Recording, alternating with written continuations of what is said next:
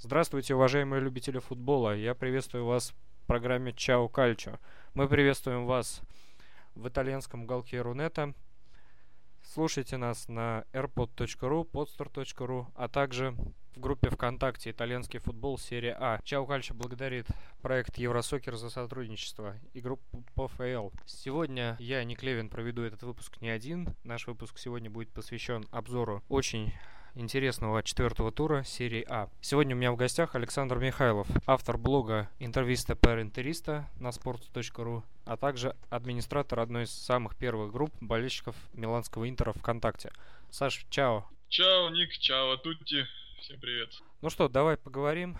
Четвертый тур случился, случился довольно недавно. Было очень много интересных результатов. Я думаю, следует начать с больших матчей. Это матч Рома Лацио. Один матч из череды дерби, которые произошли в футбольной Европе. И Италию большое футбольное сумасшествие тоже не обошло. Рома Лацио. Ну, во-первых, я хочу сказать, что спасибо, что еще раз меня пригласил. А теперь, собственно, к делу. А, дерби я это не смотрел, но видел видеообзор, немножко читал, вот, и даже удивлен, что все-таки Рома победила. Может быть зря, потому что о превосходстве Ромы над Лацио пишут э, практически везде. То есть все-таки Рома победила по делу. Ну, у Ромы новый тренер Руди Гарсия, который внедряет новую модель игры. У Ромы старый новый капитан. Франческо Тоти продлил контракт с клубом на два года. Да, я слышал. Что ты думаешь о Роме? Рома сейчас очень хорошо усилилась. Стротман Адам Лияич. А Рома сейчас на ходу и имеет стопроцентный результат наряду с Наполи что я могу сказать, что немного удивлен э, вот такому ходу событий, именно вот такому резкому старту от Ромы. Вот. Что касается новых каких-то там построений в этой команде, с учетом того, что пришел новый тренер. А, ну, я вижу, что у них э, теперь уже, наверное, вот эта расстановка 4-3-3, по сути, основной. Вот. Тоти там несколько, может быть, зажат в эти тиски в, этой, в рамках вот именно этого игрового модуля, потому что он по позиции э, там уже не так ярко выделяется, как треквартиста, вот, и поэтому у него есть такое блуждание, кое-где можно заметить, как свободный художник, вот, и в то же время его чистым наконечником не назовешь, хотя в схемах там чисто на бумаге можно его увидеть именно как центрального нападающего. В целом акцент на атаку, фланги отданы, Майкон справа, Бальцаретти слева, давление есть, то есть с флангов поддержка хорошая. В центре, конечно, Льяич и Стротман очень хорошо помогают нападению, и Рома игра действительно яркая. Если присмотреться, очень резво у них это все разворачивается. Вот. Ты упомянул про Наполи вскользь. Я просто скажу, что ну, Наполе все-таки, наверное, порезвее будет их. Э, ну, о Наполе мы попозже поговорим. Безусловно, позже. Как, как тебе как... Жервиню, который переехал из Англии? Честно говоря, не следил за ним. Видел, что он пытается забивать голы, даже забивает, но мне пока трудно сказать что-то конкрет, конкретно об этом нападающем, потому что слишком мало я его видел. Мне нужно увидеть целиком его именно в матче. И, скорее всего, ближайший матч, когда я его увижу целиком, это будет матч против Интера, потому что, в принципе, скоро а, Интер встречается с Ромой через пару туров. Седьмой тур не за горами, 6 октября. Знаешь, у Ромы очень интересно было, когда Бальзарати забивал, он прослезился, когда забил гол в матче. Очень эмоциональный матч был. Римское дерби всегда эмоционально. А мне также интересно был момент, когда Франческо Тоти учил тренера Руди Гарсию, как правильно расставлять игроков.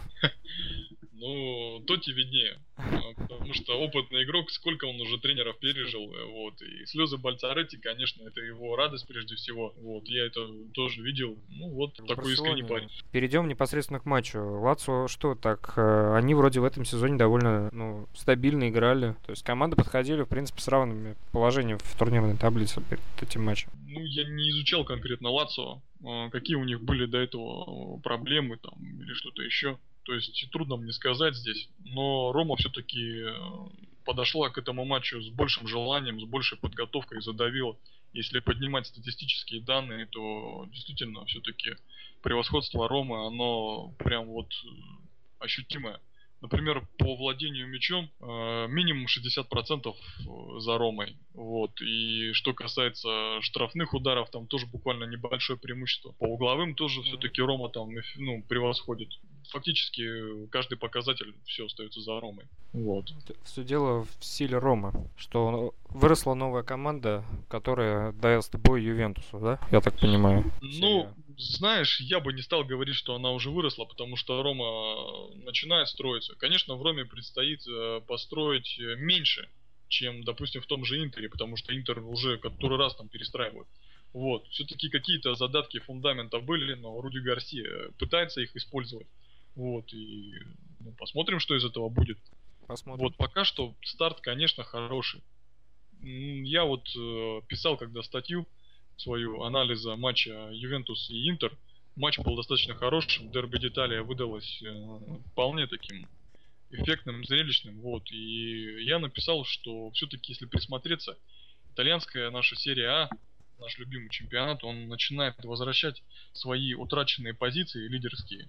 И впереди нас действительно ожидает, ну, интересная гонка. Посмотрим вот на ту же Рому, например. Посмотрим. Давай перейдем к следующему матчу. В промежутках между играми хотелось бы рассказать об успехе туринского Ювентуса, в составе которого отличился Льориенте.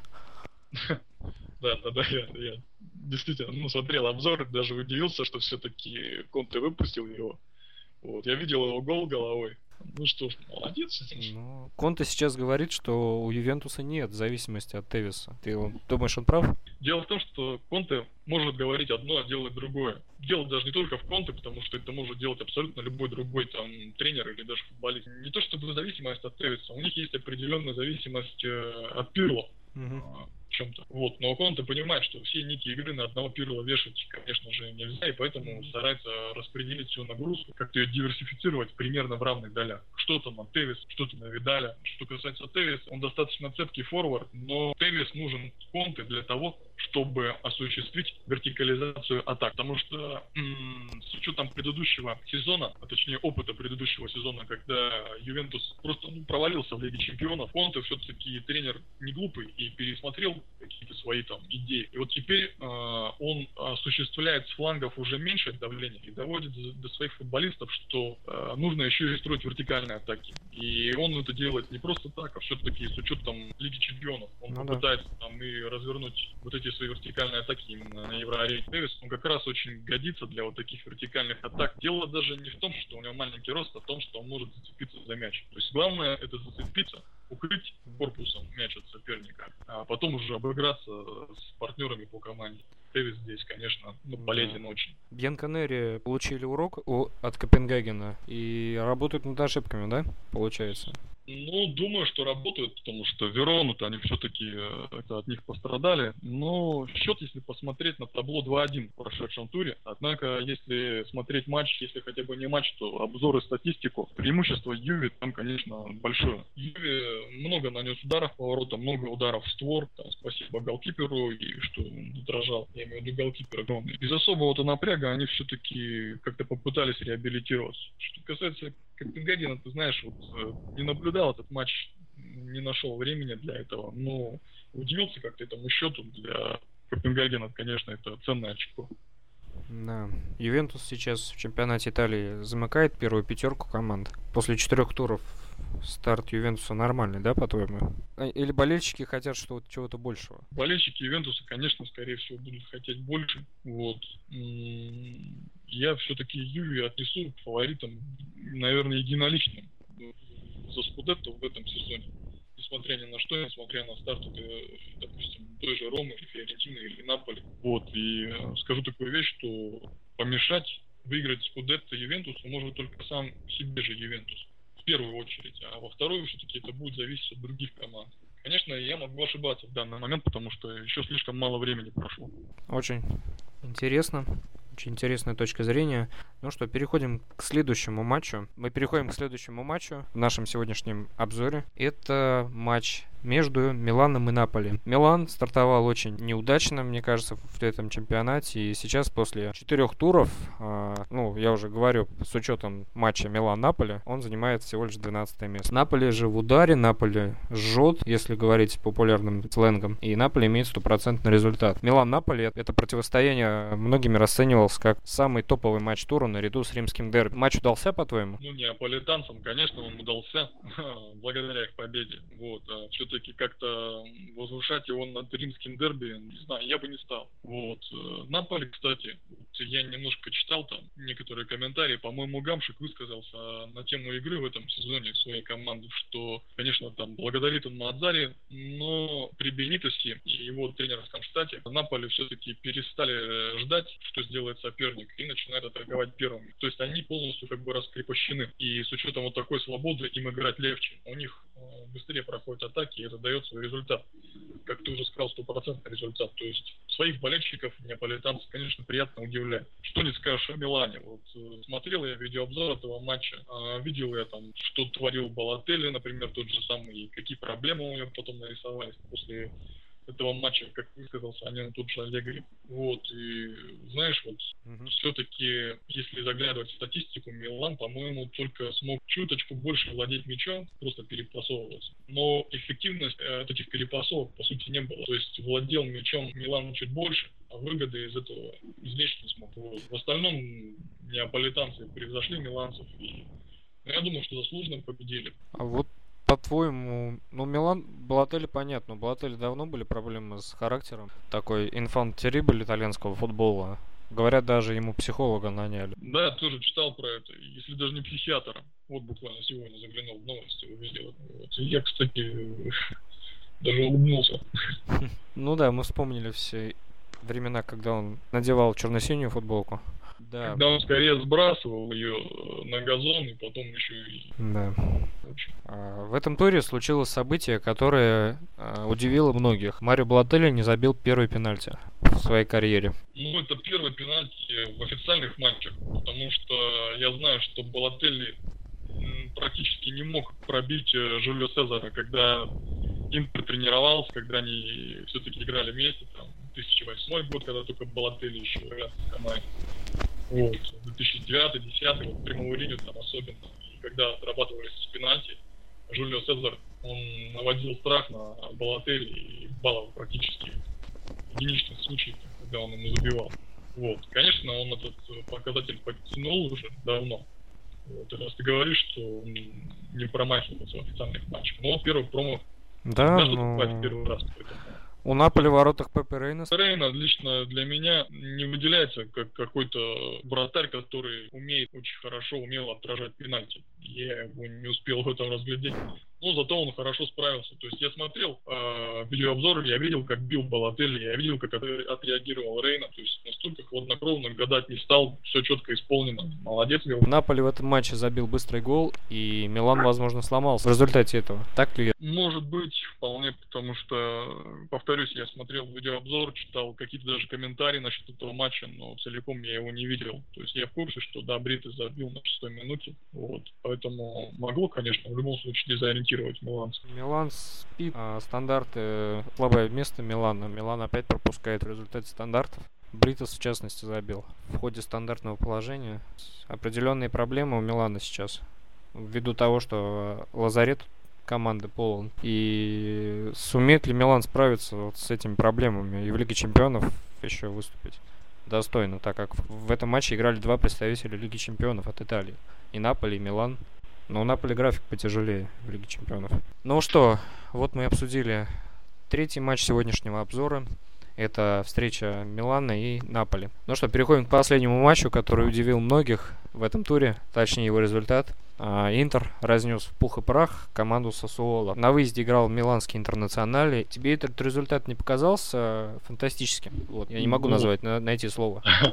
Знаешь, вот насчет фантастического, конечно, я все-таки поскромничал, но было очень приятно, согрело душу. Вот. Э, кстати, этим матчем, этим счетом таким вот э, разгромным, когда Интер просто заставил аннигилировать Сосуола, вот, э, он записал свои рекорды, именно победу, именно самую крупную победу в серии А. Когда еще серия А как таковой не образовалась, по-моему, там в 1929 году, у Интера была еще одна крупная победа. Интер победил в сезоне 1902-21. А Интер на выезде обыграл команду Аузония Про Горло со счетом 14-0. Но это был, да, высший дивизион, чемпионат Италии, но это еще не был именно конкретно чемпионат серии А. То есть серия А образовалась чуть позже, поэтому э, победа над Сосуоло 7-0 становится самой крупной выездной победой Интера именно в серии А. Вот такой вот рекорд, очень приятно. Поговорим о составах команд. А в составе Сусуола играл Скилота, которого многие болельщики Интера помнят по выступлению за их команду. Честно а говоря, состав... я хочу его забыть поскорее. Мантари, он как вот выбрал себе модуль с учетом той команды, которая у него была, и э, тех травмированных игроков, которые в ней были. Модуль был 3, 5, 1, 1. А, 3, 5, 1, вот, И он все-таки наиграл его, он ему следовал. И вообще, когда был известен результат, и что стало известно в межсезонье, что Интер уже в третьем туре встретится с Ювентусом, что Мадзари прекрасно видел, у него есть э, Паласио, как все-таки такой состоявшийся нападающий, два сырых а нападающих молодых, это Бельфодил и э, Икарди, вот, и травмированный Милито, который вряд ли успеет э, восстановиться к Ювентусу. Поэтому он готовил этот модуль 3-5-1-1 именно вот с одним а, вытянутым таким нападающим наконечником. Им был оказался Паласио. И вот, собственно, наигрывал эту схему. Ну, сработала она в каких-то какой-то степени. Вот. Лично для меня этот тур, этот матч, он был все-таки, э, да, он запомнился мне этим разгромным счетом в пользу Интера. Это все прекрасно, замечательно. Но ты знаешь, все-таки возвращение Мелито, оно да. не менее важно, чем Дубль. такой вот замечательный большой счет. Дублем Мелита отметился в этом матче. Иль Принципе забил, и это очень кажется на его настроении, на его форме, что Диего почувствовал вкус гола, когда он оформляет э, пятый гол и, и седьмой завершающий.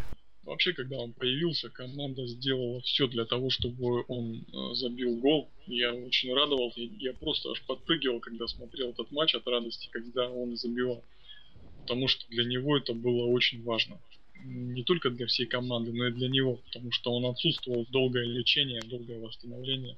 Вот, и все-таки я очень рад, что он появился. Это дает э, нашей команде определенную гибкость. Даже не сколько команде, ну да, команде, но прежде всего тренеру Мадзари. Вот, потому что с учетом Мелито можно уже придумывать новые какие-то э, свои ходы. И ты знаешь, вот когда играл Паласио, он, конечно, молодец, он пытался открываться, он э, шел на острие атаки, но не так часто, как это делает Милито. Потому что Паласио это все-таки оттянутый форвард, а не наконечник. А Милито, он как раз таки вот э, тот, кто завершает атаки. Киллер. Да, это киллер штрафной. Если, если смотреть на этот матч еще раз, допустим, и брать вот во внимание первый тайм, когда играл Паласио, и второй тайм, когда играл Милито, вот, можно заметить вот такую вот разницу между ними. Милито, он всегда почти что шел на завершающую позицию, на острие атаки. Паласио появлялся там не всегда. Все-таки он пытался как-то с кем-то обыграться, чтобы кто-то другой вышел. Вот. Да, он забил сам, но Милито был на острие все-таки почти всегда. Вот, и такая вот разница между ними, это ощутимо. Да, интересно. Интеру предстоит матч с Фиорентиной. Как ты думаешь, команда готова к этому матчу? Ну да, тем более после того, что все-таки выстояли против Ювентуса. Ну, хотелось бы, конечно, победы, но все-таки не наиграли на победу ни те, ни другие. Вот. И такая разгромная победа следом против Сосуола, это, конечно, такие крылья вырастают за спиной, что одним взмахом можно улететь очень-очень далеко. Просто ну, да. имея такое, прежде всего, психологическое преимущество, имея такую радость и счастье от побед, это, конечно, даст определенный заряд э, именно вот для мотивации. Я думаю, что к матчу Интер готов. Вот. А вот у Фиорентины я уже ознакомился, есть определенные проблемы. Там кое-кто травмирован. Я сейчас не буду конкретно по фамилии называть. Вот, и вроде как уже начинают, знаешь, вот я тоже наткнулся, уже сразу выдвигают Интер фавориты, знаешь, такие mm-hmm. беспрекословные. А Фиорентина это вот подходит к этому матчу вот как аутсайдер. Я бы не стал так говорить, потому что ну, Мантелло опасный тренер, и во-вторых, вся команда. Да, они там потеряли Юветича, Яича, острых атакующих игроков, которые были очень опасны. Но Фиорентина все равно команда непростая, она таит в себе опасность. Обе команды не потерпели пока ни одного поражения в сезоне и занимают позиции соседние в турнирной таблице, имея по 10 очков. Как ты думаешь, прервется ли какая-нибудь серия в этом матче? Хм, э, дело не в том, что думаю я или не думаю, а как бы я хотел. Естественно, как болельщик Интера, я бы очень хотел, чтобы Интер победил, тем самым прервал эту беспроигрышную серию Фиорентины. На каждого интереса найдется фиорентинец, который скажет, что с точностью наоборот. Вот. Посмотрим. Завтра игра. Да, завтра игра. И то есть мы воздержимся от каких-либо прогнозов на эту игру, от счетовых, я имею в виду, от цифр.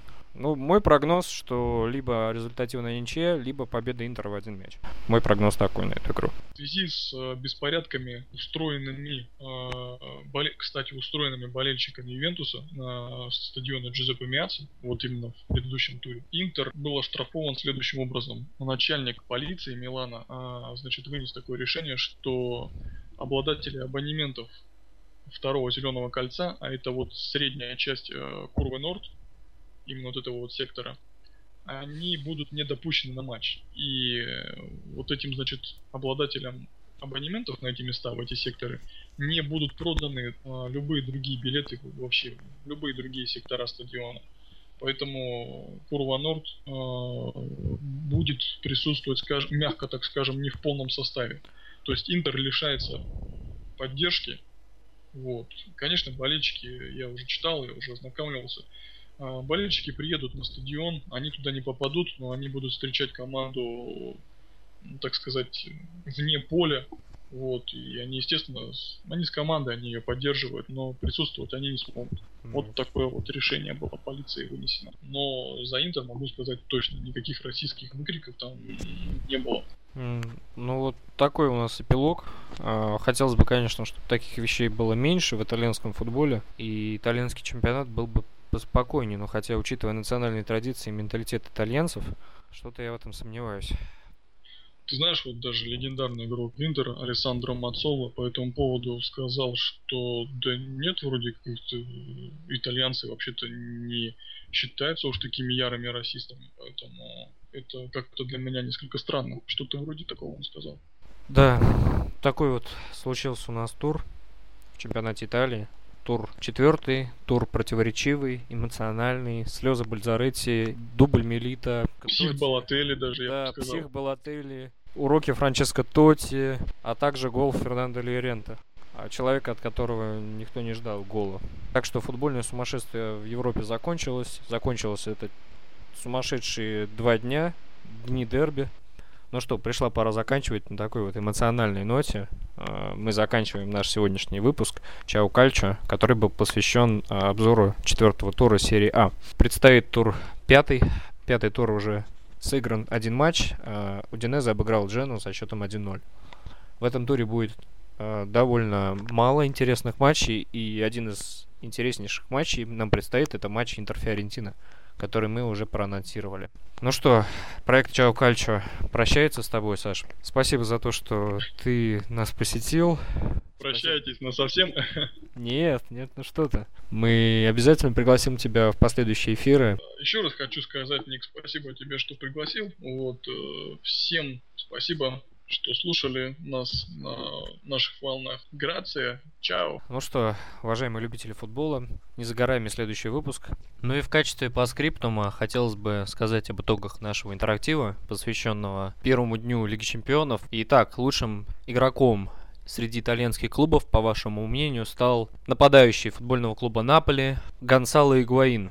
Второе место занял игрок а, футбольного клуба Наполи Лоренцо Инсинье, а третье место занял Кристиан Сапата, игрок футбольного клуба Милан. Всем грации, чао!